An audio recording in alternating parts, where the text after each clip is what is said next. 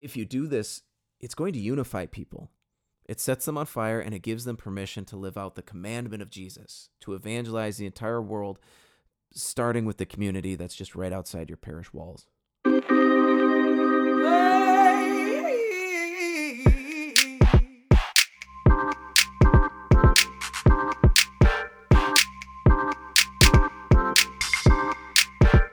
You work for the Catholic Church and want to avoid burnout, overcome team dysfunctions, and put more souls in the pews, we're here to help. I'm your host, Thai Hua, here with my co host, Jon Kahns, and we're providing leadership development for Catholic ministry professionals. Today, we're talking about how you can change the culture of your parish. Let's get started. Hi, Jon. Hi, Thai. How we doing? Good, good. Welcome back. Good. Thank you. I want to dive in with a little bit of just a quick story. This this comes from a few years ago. I was in a parish and this was a parish that had recently been merged.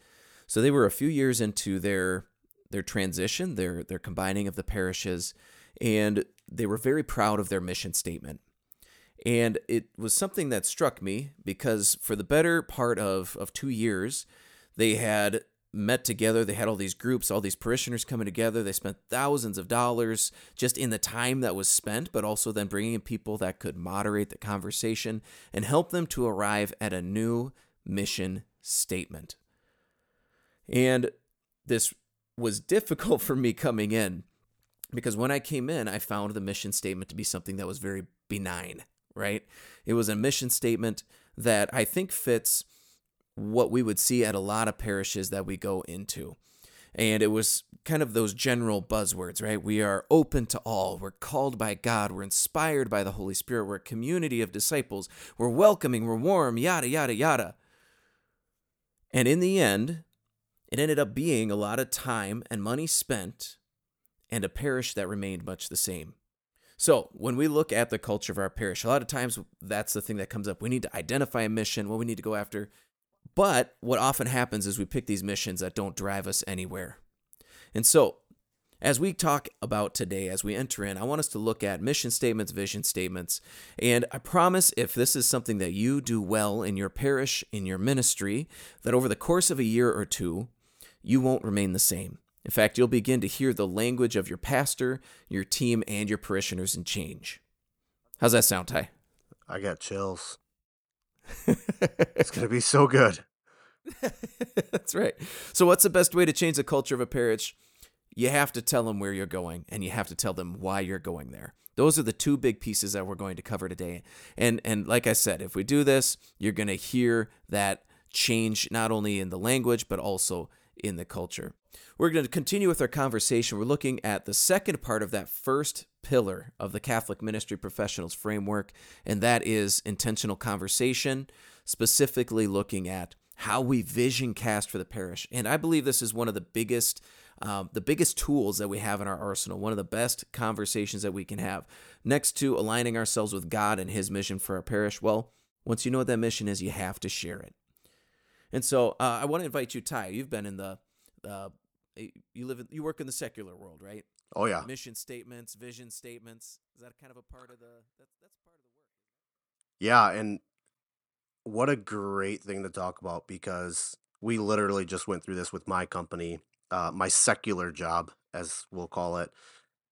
And it's tough when you start putting out even those buzzwords of a mission statement or a vision statement you're trying to redefine who you are and if the people aren't following if they aren't yearning for change man you're going to be you're going to be dragging them behind as you're trying to do a revamp in a mission statement or, or a vision statement so i'm excited. So how did your comp like as you're doing this, how did they define the difference maybe between a mission statement and a vision statement?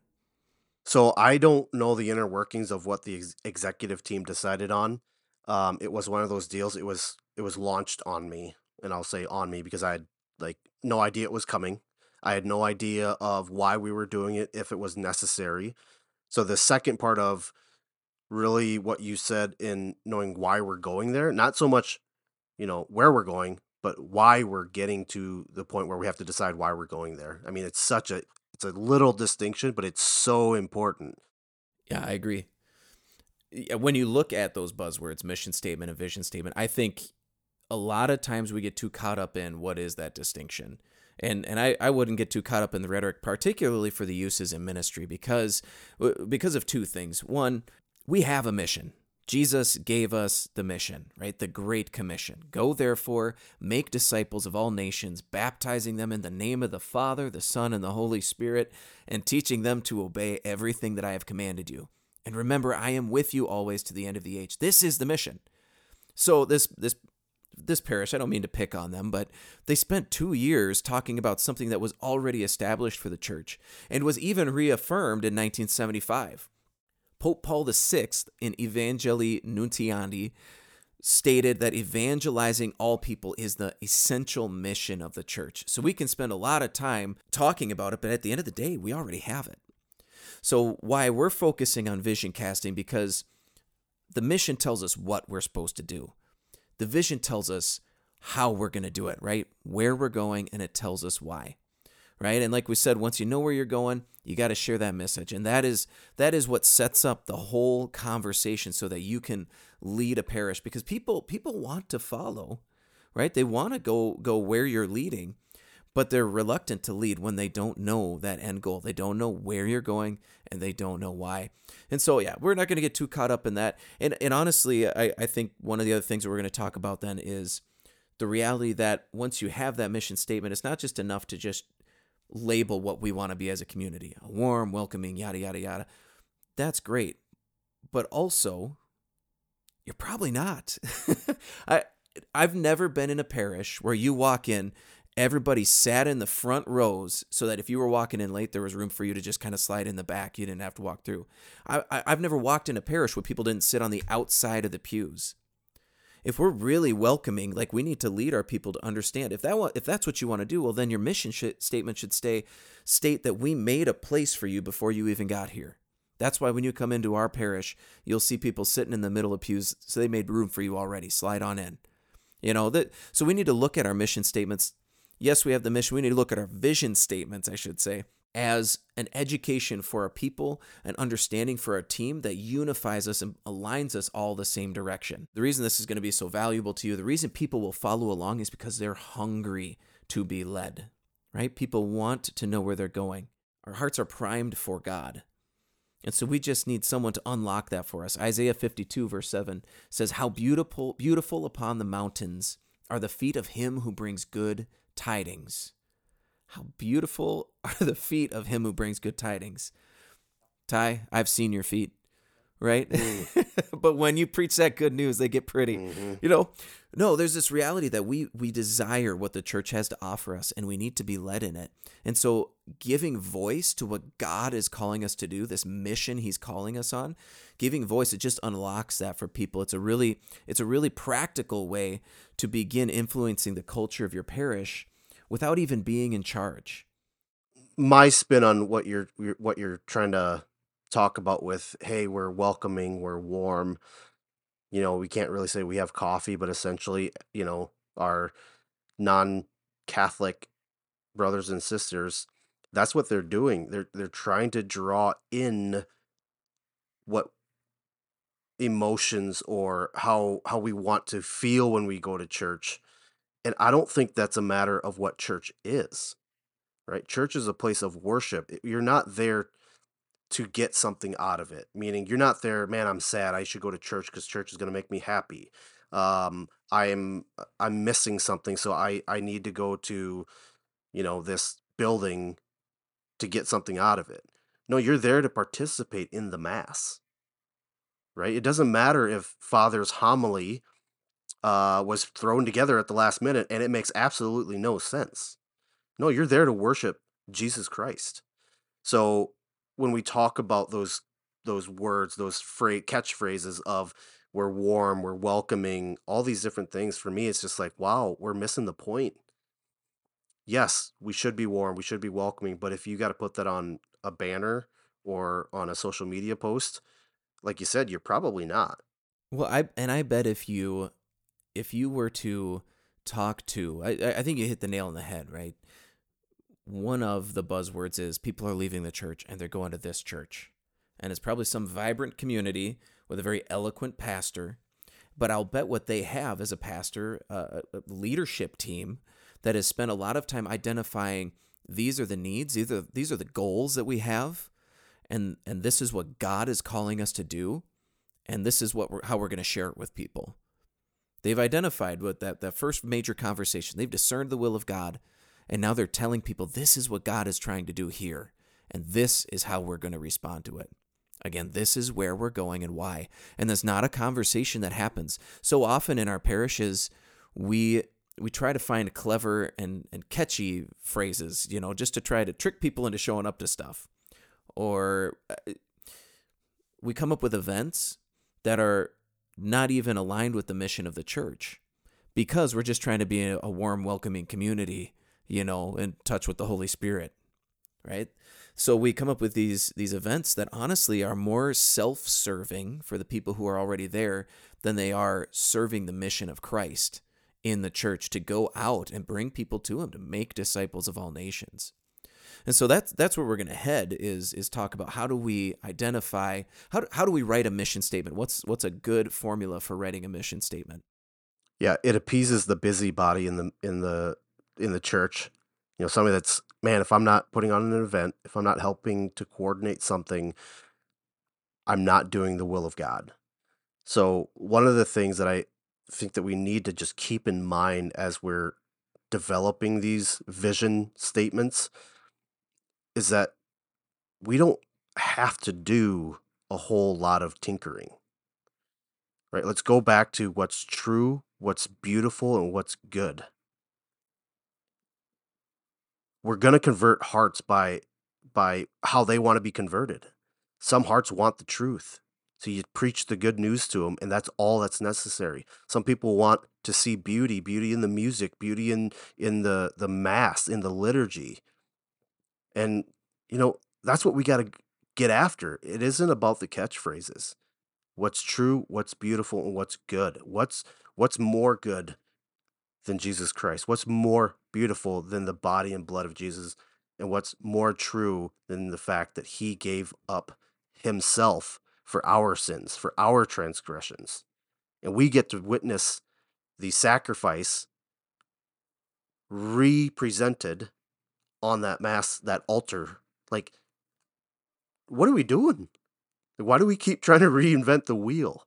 What we have already is awesome. That, the Great Commission, with that in mind, and with what you're saying about why we're doing it, that's all we need. Now we just got to go out and do it and quit trying, quit refocusing energy into something new when we already have it. There's no need to reinvent the wheel. Again, you know, this last episode we talked a lot about burnout, and people get burnt out on this stuff. They, this parish that I was talking about, they spent two years coming up with this mission statement.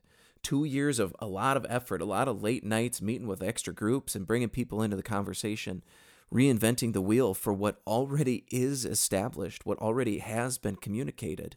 Now, all we need to figure out is how are we really going to respond to this? And we need to identify it.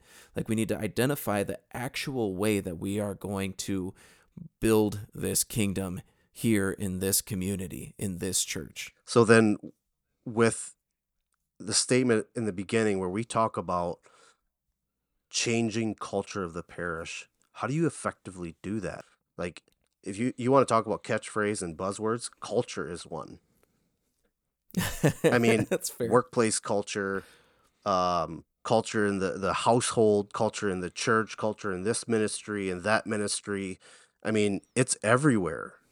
So, how do we actually change culture? Let's take one step back. What is culture? It'd be like a, a characteristic or a personality of, of a certain um, group. So now that we've I, uh, we've defined what culture is, how do you change that now? Right. Yeah. I think the best way to change the culture of a parish is to have these conversations. At the end of the day, like I said, people are primed, their hearts are primed to receive what God has for them. And if you in a leadership position have discerned a real direction for the ministry, for the parish, and you begin to share that, it's going to resonate with people. It's going to resonate. Uh, I, I've done this at every parish, every place that I've started. I discerned what God wanted us to do, what I believed God was leading us to do, and I just began to speak about it. And I just said, I think we need to do this. I believe God is calling us to do this. This is who we're going to be, and this is why we're doing this. This is why we're headed this direction. I've done that for all the things that I've mentioned before. You know, it, it's the same thing. If I believe that the payment, the way we do our payments in this parish, that this is not, it's borderline immoral the way we're charging people for religious ed. You know, I then I can name that. I say, but this is why we're doing this, right? And this is what God is calling us to do. He wants more people in. Um, when we wanted to add parents into the program, we spent a lot of time vision casting for them and saying, hey, what would it be like if we were all on fire for Jesus and, and your kids were falling in love with him and you got to be a part of that? And so we're going to have you be a part of that process because we want our kids to have the best chance of falling in love with Jesus and becoming lifelong Catholic missionary, missionary disciples. That that's what we did. We just vision cast. And what I would find is when I when I would talk this way, when I would do this vision casting uh, in the context of our meetings, it might be a year, it might be 2 years later, but suddenly that this idea of like like the movie Inception, right? It's like you planted this seed in somebody else's mind and it becomes their own language. And I would say that's what you're doing when you have these conversations. You're giving language to the things that people probably already are feeling in their hearts. If you've discerned this from God, God is doing that same work in other people. Right? It's the same Holy Spirit working in your heart as in the other person's heart. And he's trying to will, he's trying to call these people together to follow him in the mission by the means of this vision that, that you're proclaiming to them, that you're that you're offering to them. And it resonates and they desire to follow that. Amen. Amen. So should we move into our favorite section? Absolutely. Favorite segment? The Devil's Advocate. You know, Jon, what if people don't like that direction? Yeah, you're talking about it. But anytime there's change that they don't like, they get to go to another church. What say you, my friend? I okay. I I love this question because it, it's a fiery topic. All right. Um, ultimately, I believe when anybody says that, they're really just saying, I don't like that because I don't like that. Right? It's very circular, and you can have conversations with them at the end of the day. Um, at the end of the day, I don't know that it's going to make a big difference. Right? Um, another common way that people say, well, that's not how we did it in the past. and if I hear someone say that again, I might throw up, right? That's how often it's done. Um, I would say the main thing is when you're doing when you're vision casting for people, you need to do your homework, right? Prepare yourself, know what's been done in the past, really know why you're doing this, have have facts and figures with you that that back up why God is calling you guys to go this direction. Um, be be uh, pray it out. Pray for them. You know, really cultivate the soil of their souls before you even have the conversation. And then I, I would say too, with that homework, um, with your time in prayer, prepare responses to these things. You should just have some really basic responses. They're gonna they're gonna say, "Well, I don't like that. Can you? I don't understand why we're doing this." Even if you already explained why you're doing this, they will still ask. So be ready to respond, be patient, have those conversations. Um, but at the end of the day, I I I'd say there's there's this law of thirds that comes into play, and that's that you're always going to have people that support you no what no matter what right they're just they're on board they're going to go especially if you're preaching that that truth beauty and goodness to them they're going to want to go right you're bringing those sweet feet they're going to follow right those are your supporters on the opposite end of the spectrum you've got the naysayers right and this is very usually a, a very loud minority and these are the people that anytime you say something that leads towards change they're going to go right to Father, and it's going to be two or three people that make him feel like everybody is against us. Those are your naysayers. Very small, very vocal minority group within your parish. And then in the middle, you've got these undecideds. So when people bring this up to you, you've got a choice. If all you do is focus on the naysayers, the people in the middle, the undecideds, they're going to see that that's where it's going and they're just going to trend that direction. However, if you instead focus on the people who are supporting and building them up and setting them up to run, that is going to start to kindle little fires in those undecideds. Those people right in the middle, they're not sure what they're going to do, but they're going to see fire and they're going to run to it. Now, yes, you're going to have people who don't like it. They might even talk bad about you. And to that, I would say what Jesus says. He says, Blessed are you when men revile you, persecute you, and utter all kinds of evil against you falsely on my account. Rejoice and be glad, for your reward is great in heaven. For so men persecuted the prophets who were before you. This is you living out the prophetic office that you were baptized into. And if you're being persecuted, that's a good sign that you're maybe on the right track. In fact, if nobody's persecuting you, that's actually a, that's not a good sign, right? Jesus promises the cross and that you need to pick it up. So blessed are you, right? Just know that Christ is close to you and that this is very, very good. And finally, one of the best mic drop lines it's Father James Mallon, and he was the author of Divine Renovation, which is a book worth reading if you're at all interested in what we're talking about. Um, Father James Mallon wrote Divine Renovation. What he said, if people come up to him and they say, We're going to leave the church over this, he says, Well, that's okay because we're evangelizing and we're going to need the seats. Boom. so that's how I would that's how I would respond. Yeah. And if you know me, that's probably something I'm going to say. So Well, it's saying the truth, even hard truths with great love. And I we don't do this often enough in the church. We need to begin having these real conversations where we we can say this is this is where we're going. You know, even Jesus, like draw the line in the sand, say we're headed this direction. We want you to come with us. Right? But just like Paul, right? St. Paul, St. Peter, we, we can't help but talk about the things we have seen. We can't help but talk about this. We have to go this direction. We can't deny the Lord.